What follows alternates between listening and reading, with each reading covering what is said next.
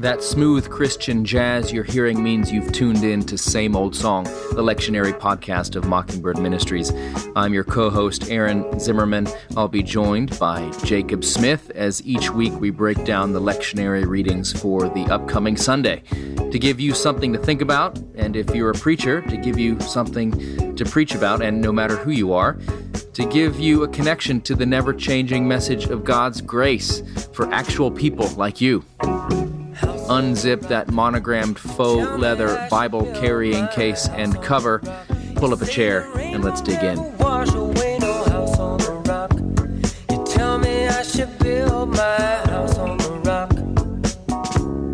Well, Jake, here we are again for another recording uh, session. Uh, you, me, and the backup singers. We're tackling Palm Sunday today, but before we get to it, how are you? I'm doing great, Aaron. Uh, I'm really. Uh, this is one of the. This is probably the, like the most exciting time of the year for us, and so I really love. I love Holy Week. I love Palm Sunday. I love all that it represents, and so um, I think it's a really great witness in our cities. And so to celebrate Palm Sunday, and uh, to celebrate Holy Week. But for those who of our listeners who might not know what Palm Sunday is, what is Palm Sunday? Jake, you didn't ask me how I'm doing. Oh, that's because I don't care. No, I'm just kidding.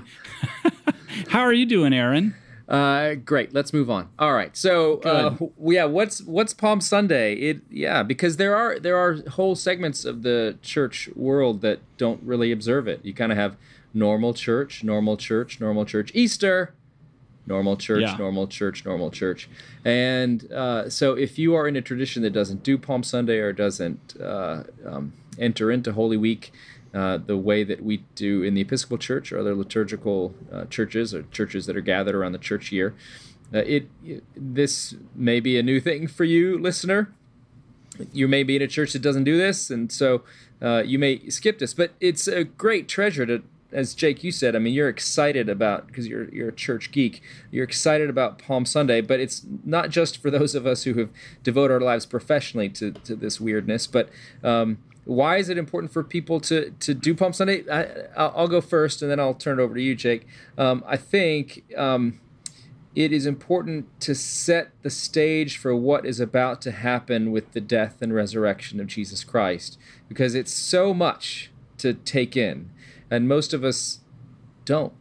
And I think Palm Sunday is important to kind of spread it out. Uh, to enter into this time, and it helps us, I think, more than almost any time in the year you walk through uh, in the same amount of time today, the sort of seven days uh, of the of the week that begins with Palm Sunday, lines up one for one with the life of Jesus Christ. And you are invited in the midst of your crazy life to think through over the course of this week of what Jesus was doing for you and for the world so many centuries ago. Uh, there's other parts of the church here that very much speed things up. Advent sort of speeds things up. Um, uh, there's other parts uh, like this one though that slow down, and you get to walk with Jesus actually in the same amount of time that he was going through these events. So that's one of the things I think is important. What about you, Jacob? Well, I like. Um, I mean, one, I like to just get palms uh, before, and uh, but the, the truth is, is that um, the point of Holy Week and the beginning with Palm Sunday is that it's a big reminder to us, and and this is kind of the, one of the overarching themes of the liturgy, which Holy Week is the crown jewel in the liturgy of the crown that is the liturgy. Uh, but um, it's to remind you that you're you're invited into God's story. Yeah. And so when Jesus says do this in remembrance of me, it's not just some sort of memory from a long time ago and wasn't that neat.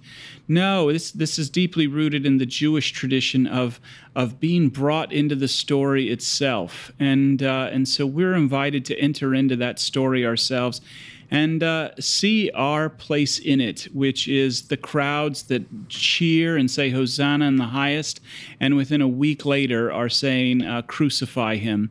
And uh, this wonderful act that God has done to come and save us. And so the liturgy typically gathers outside of the church or somewhere like nearby before a procession where we sing uh, a couple of great hymns like All Glory, Laud, and Honor. But we have this amazing gospel reading from Luke chapter 19, which tells the story of Jesus' triumphal entry into Jerusalem. Yeah, and, and let me again. So, if we have some non-Episcopalians or uninitiated uh, folks in here, there's there's what Jake is saying is there's basically two services. There's a little service called the Liturgy of the Palms, often outside, and then this other big service that includes a huge long reading of the Passion narrative of Jesus Christ. So it's the the the thing that we do when we give people palms, we read this story. And again, it seems this weird thing. It's so disconnected from our daily life. When do you and I ever wave branches around uh, to celebrate somebody who's walking through them, except at one weird time uh, in your fraternity in college? And we can't talk about that. But mm-hmm. in general, we don't wave branches around at people. Uh, and uh, but this was the way you greeted a king when they entered uh, their village. You know, you, mm-hmm. cities were always walled uh, for defense, and when the king entered, a victorious king returning back after battle or some journey, they would um, uh, uh, grab branches and sort of hail the person, kind of a, like a parade sort of celebration sort of thing. What else is important here to to help people? Figure out why this stuff matters, Jake. This whole triumphal entry with the palms and all this sort of stuff. Well, I think it. Um, it this this particular passage, I think, in Luke chapter 19, verses 28 through 40, really uh, shows kind of the fickleness of humanity and. Um, and uh, of you know here they are and they are ready to go and they are expecting um, this great uh, Davidic king who's going to overthrow Rome. And it's really interesting when you go to Jerusalem, um, the gate that Jesus processed into, they actually believe um, the gate on the other side of the old city is the same gate that uh, Pontius Pilate would have come into um, the same time Jesus is riding and it was a tradition of the Romans on Passover to come and come up from their capital, which is uh, Caesarea Maritima, and crucify a bunch of people to let them know that Rome was in charge. And so you have these two images of Rome and then Jesus coming into the city at the same time, and Rome with all of its order and power, um, and Jesus in what appears to be complete chaos and weakness. And so, in here these two powers are coming together into this city. Um, but the truth is, is that um, uh, power and strength is actually foolishness and weakness in God's eyes, and foolishness and weakness is actually His power and strength. Yeah, I think the other thing, and we can maybe touch on this later as well, because it's all interwoven. But I think another reason why it's really important to have Palm Sunday, in mi opinion, is because it connects the death and resurrection of Jesus Christ as mm-hmm. it should be, to the Passover. Um, and right. I think there's a lot of people that miss that. There's a lot of folks in the church today that will really want to separate the death and resurrection of Jesus Christ from any sort of sacrificial atonement. But That's you right. can't you can't really do that scripturally at least because it's so wedded to the Passover meal and Jesus taking the bread and the wine and saying, This is my body and this is my blood and this is given for you. And it's a sacrifice for you. It's clearly sacrificial language and it's all over the place and it's connected to Passover. It's not, as some people would want to say today, a fellowship meal. Certainly there is fellowship Amen. involved, but that's not Thank what you. it's for. And so it's to remind us of the first Passover, which, if you remember, obviously, uh, good Bible readers out there, was when the people of Israel were delivered from slavery in Egypt.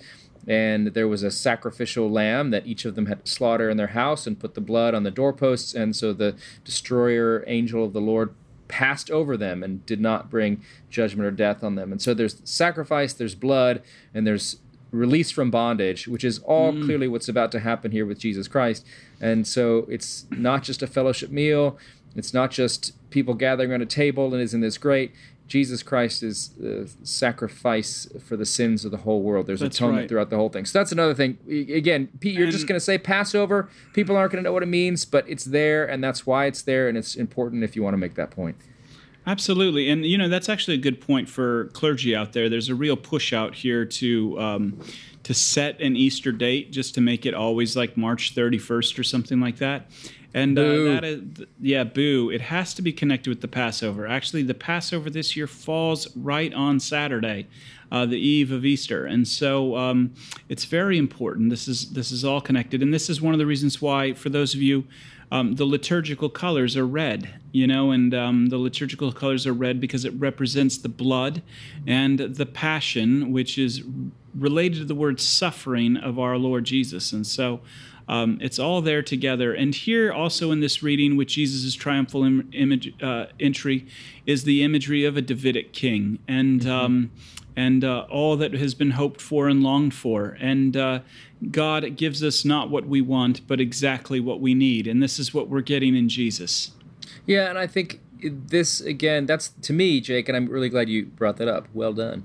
Uh, is this is the emotional hook of the whole thing. Like why does it matter? Why do people freak out when jesus enters the city? Why do they wave branches as he comes uh, in on this little uh, donkey? Um, the reason is because everybody is desperate for a savior.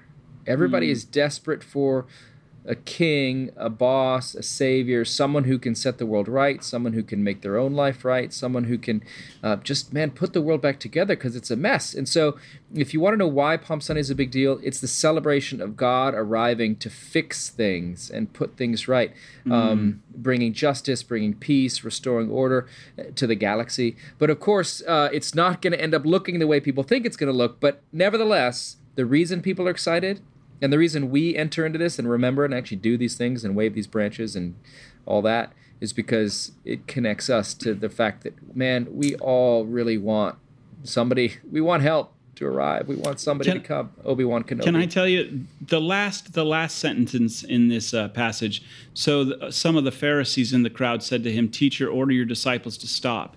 And he answered, "I tell you, if these were silent, the stones would shout out." And uh, I have always used this passage, this verse right here specifically, as an explanation of the ministry and meaning of Mockingbird.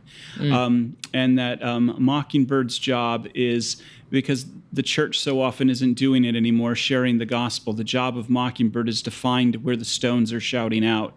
Mm-hmm. And uh, I think it's a good uh, time to give a plug for Dave's book, Seculosity, and Ooh. a guy who's actually able to see where the stones are crying out. And so, yeah. um, so uh, get that book and order it today. And uh, and so, but that's I mean that is exactly it. If we would not do this, the stones will shout out. And if you look carefully, you'll find that they are shouting out. Um, uh, this this message of grace is is is is just is is people need to hear it. Yeah, the Rolling Stones. By the way, Mick Jagger's. Uh, album uh, "Goddess mm. in the Doorway." Uh, was yeah. that the name of the album? The song "Joy" is one of the best rock mm. and roll uh, tellings of the of the stone crying out. But anyways, we digress. Today's episode brought to you by Seculosity by David Zahl. Get it on Amazon or wherever books are sold. Hashtag Seculosity. All right, we get nothing so, for that. But we're in the church. We're in the church, sponsor. and uh, right. And uh, the service continues, and it continues now with this very long passion reading some people um, have it uh, dramatically read and pick members of the congregation to be people, um, to be the characters in the story. Um, I've been in one church where the whole thing was chanted by one cantor, and it was the uh, longest and most painful thing I'd ever been a part of. Uh-huh. Um, but uh, but this is the Passion reading. Now there are two other readings in there. There's Isaiah and there's Philippians, and we could talk on that if we if you wanted. But uh, we thought that maybe we'd give you um, a couple of nuggets of things that Aaron and I would touch on if we were um, preaching this passage. And I want to say there's a lot of word in this passage, so you can give them a homily. Um, you know, uh, give them give them a nugget to take with them, so that they'll come back for Maundy Thursday and be a part of the bigger story. Yeah, that's right. You don't want to go on too long. Also, don't don't do hymns other than the ones you're supposed to do. Do all glory, laud, and honor. Do the don't don't don't do the weird ones this Sunday. Um, uh, yeah, this is the kind of thing where the readings in the service, hopefully, the liturgy will do the work itself. And your goal as a preacher is to keep it short and sweet and get to the point uh, in this passion uh, narrative. Um, so, what are the things that you always uh, hit on or frequently hit on, Jake, in this very long story of Jesus's? Uh, um, his last supper, his arrest, his crucifixion. What do you, what in that long story do you pull out to talk about? Well, one of the things that I um, and you know it ties into Passover, but um, what I what I talk about is um, um, is the one of the things that I one of the things that have always stuck out to me is is the trial of Jesus, and where Jesus is um, put before, and the people have a choice, and uh, they can either um, have Barabbas or they can have Jesus, and uh, you know it's interesting. Jesus Barabbas literally means uh, the son of the Father and uh, mm-hmm. so um, yeah, Bar son of Abbas. fa- Yeah. Son of the Father is exchanged for the true Son of the Father, and um, and really, this is once again going back to what we said the the importance of this being connected to the Passover. And mm-hmm. so he is the Passover lamb so that we might truly become sons of the Father. And, uh, and so you have humanity represented right on that booth before Pilate. Um, you have the Son of the Father on one side and the Son of the Father on the other. And, um, and one goes free and one goes to the gallows mm. um, and or to the cross, I should say, and uh, and that's a very powerful thing. And you can talk about the great exchange that's taking place um, for us on this Easter week and why it's so important. The great Passover, right there for you and for me. Yeah, fascinating book actually by Nikos Kazantzakis, the guy that wrote uh, Last Temptation of Christ. Also wrote a book called Barabbas about Barabbas, sort of imagining what happens to him after he's freed. The one guy for mm. whom Jesus Christ literally dies in his place, and what is he when he's released? He finds this out, and then what happens to fascinating uh, little book. There's a great movie about it too from the '60s. Um, I forgot who was in it, but uh, it's uh, it is an amazing, amazing movie about a conversion of a man. Um, I think it was the Smothers Brothers, wasn't it? No, it wasn't that. I thought it might have been Charlie Chaplin, but um, no. But it is because um, in actually the Eastern Orthodox Church, I believe Barabbas is a saint, and the story yep. is, is that he has an insane conversion. Same with uh, Pontius Pilate. Actually, there's a lake in Geneva where supposedly he's buried called Pilates, and um, it's named after Pilate. And so, but the story is, is that Pilate actually converts as well. Holy so, but I didn't know that. Wow. Yeah, he's a saint in the Orthodox Church. So, um, but um, uh, more on that another time. Yeah. Uh, on our hagiography episode. And by the and way, so, if listeners, Jake is holding a letter opener right now that looks very much like a dagger. He's sort of twirling it menacingly. I'm terrified, even though I'm about two thousand miles away. Uh, just so, just thinking about the Passover. okay. So, uh, so you talk about Barabbas and the the great exchange, how it really is, uh, you know, literally for Barabbas, but also for all of us. Um, something that I uh, often like to look at, and it always strikes me, is just how much failure happens in the story on the part of the mm. disciples and basically everybody else except for Jesus. You know, it begins with sitting at the table with Judas, who clearly is going to fail and betray him. He even, um, uh, Jesus tells Peter to pray that you don't fail. Uh, and of course, he does, as do the rest of the disciples. Um, uh, it's fascinating where Jesus actually tells Peter how he is going to screw up. He says, mm. The rooster's going to crow. Before the rooster crows, you will have denied me three times. And of course, we know from other the other gospel narratives that Peter says, No, never. But so there's that failure. Um, uh, there's the failure of the disciples who can't stay awake when Jesus is mm. praying in Gethsemane. And of course, uh, um, there's the failure of the crowds. Uh, everybody fails, basically. Mm. And yet, Jesus still goes to the cross. And I think the thing that's always amazing to me, and this hit me for the first time when I went to the Garden of Gethsemane, and you were probably just there, Jake. Um, yeah.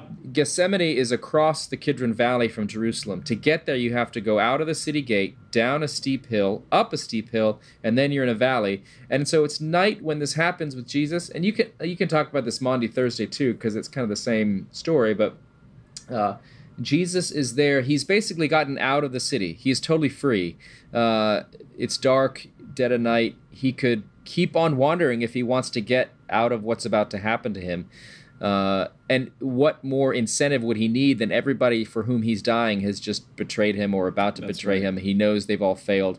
If you were looking to die for good people or good people that deserved it, you would at this point run. But Jesus just stays put and just waits until he gets arrested.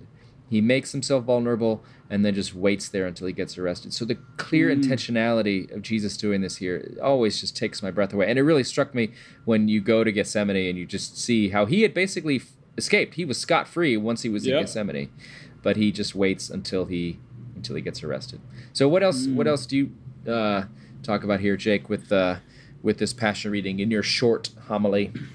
Um, well, another big one that I like to hit on, especially from the the Luke narrative, is um, the constant yelling um, of "Are you not the Messiah? Save yourself."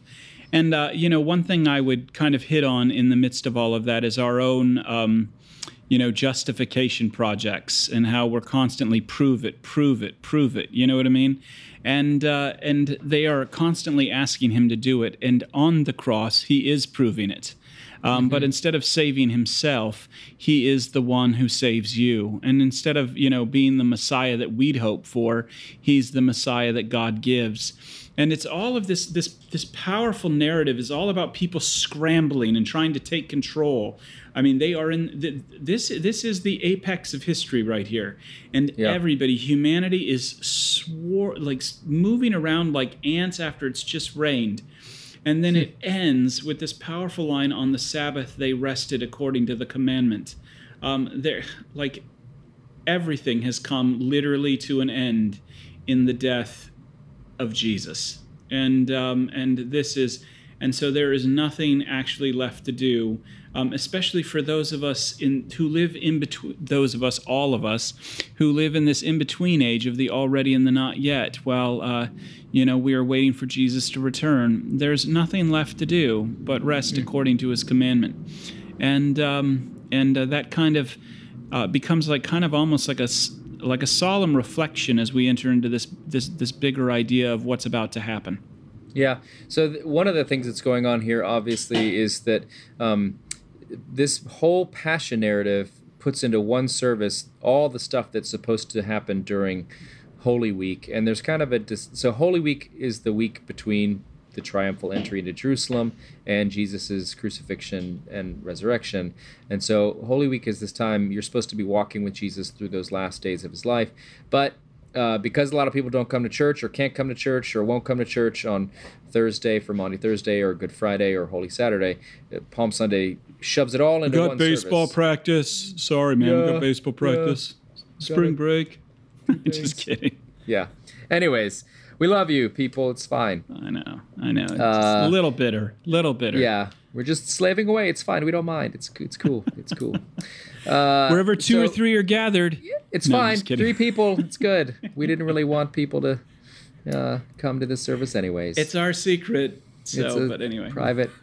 oh, we just lost a bunch of people, Jake. I know. Next I week's know. numbers are going to be down. Well, two or three are gathered, so it's good. You and yeah, me and right. your and your letter opener. So uh, the, the, it's it's too much. It's too much to put into one service, but we try. We do something. But I I will say, um, uh, if this is as you said, Jake, this is the end of everything. I mean, you cannot overstate how powerful and amazing these readings are and what's going on here. Um, the this the collision of God with the state and the people with mm-hmm. God and all these things happening, um, and just people being people and desperate for a savior not even knowing that they've got one because he doesn't look like the one they've been expecting. You talked about the flip flop. They just killed him. Yeah, they yeah. just killed him. Whoops. Yeah, I mean, and that's a profound statement about what humanity's like. I mean, you can talk about uh, for. I mean, that that'll preach. You know. I mean, we're uh, basically good people. You're yeah, like, we don't no, need this. No, yeah. no. We yeah, just no. We killed the one good thing that ever walked on the earth. I mean, that right. just yeah and that's how that's how people tend to go.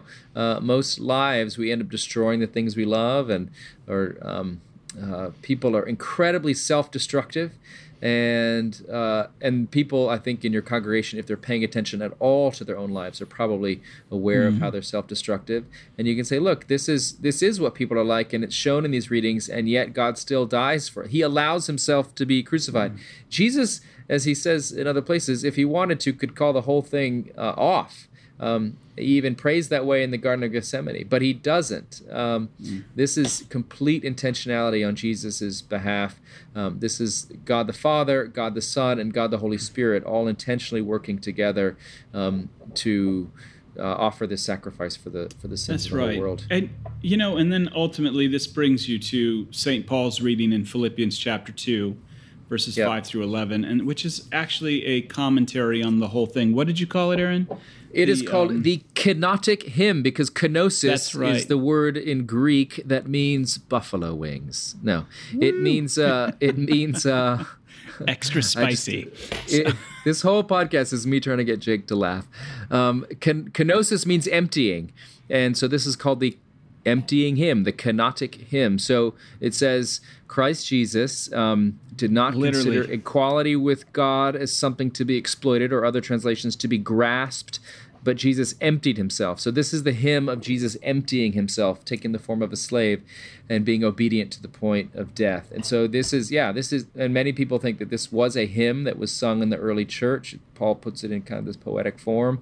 And uh, this is the New Testament's um, own interpretation and description and theology of what we are reading about in narrative form in Luke 22 and 23. Yeah. I mean, and the the whole point here is that I mean, this is literally a commentary of everything that's happened. I mean, he's uh, become obedient to the point of death, and it's as if Paul is emphasizing it because everybody knew the passage: "Cursed be the one who hangs on a tree, right. even death on a cross." It um, you know, this is the powerful thing about Holy Week, and what you're going to see happening is that Jesus is going to try. He's already gone down low by riding on a donkey, uh, yep. but he is about to go lower. He's going to wash his disciples' feet. You're going to see him go lower this week as he goes to the cross, and you're going to see him go lower even as he goes to hell itself to set us free. And uh, the truth is, is that um, you know, uh, and Paul Zahl once talked about this, and it's really shaped my life. He said it to me in a real low point. He said, Remember, you know, what goes up will come down. Uh, mm-hmm. Uh, but the gospel always reminds us that what is down will eventually come up. And, uh, and as they move into, into Holy Week, remind them of that. Yeah, uh, I think um, that's, that's, that's beautiful. Uh, I love you, Jake. The Thank other you. thing, I love you too. This is a good thing. Yeah. The the other thing I want to um, just mention, you had said uh, just as we were preparing for this, uh, that you one of the things you also uh, tend to mention is the curtain being torn in two. Uh, yeah, I didn't see that there. It's yeah, well, John.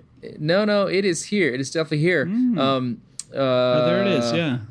Yeah. So, it, verse forty-four, mm. about noon, darkness comes over the whole land, and then when the sun's while the sun's light failed, this is at three in the afternoon, the mm-hmm. curtain of the temple was torn in two. That's verse 45. And Jesus That's says, right. into, your, into your hands I commend my spirit, uh, uh, quoting the Psalms, and then breathes his last. Um, and so, uh, yeah, what's what's the significance there, and what do you say about that when you preach on that, Jake? Oh, the the veil of the temple being torn in two. Yeah, is a um, great reminder and un- and you know, I don't want to ever get too too down on folks about how they preach it, but um, it is definitely not about you now can go to God. Please, please do not ever preach that. Uh, that's not profound. Um, the profound thing is the veil being torn from top to the bottom is to let you know that now God has come to you.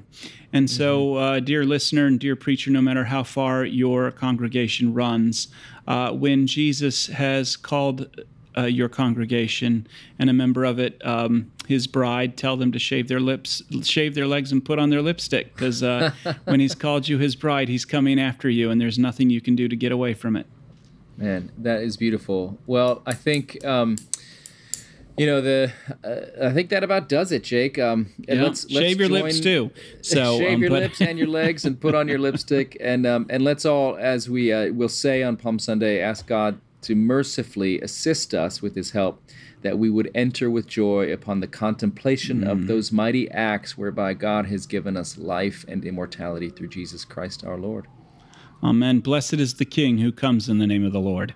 Hosanna we'll talk to you very soon. All right. Bye, Jake. Thank you. Bye bye.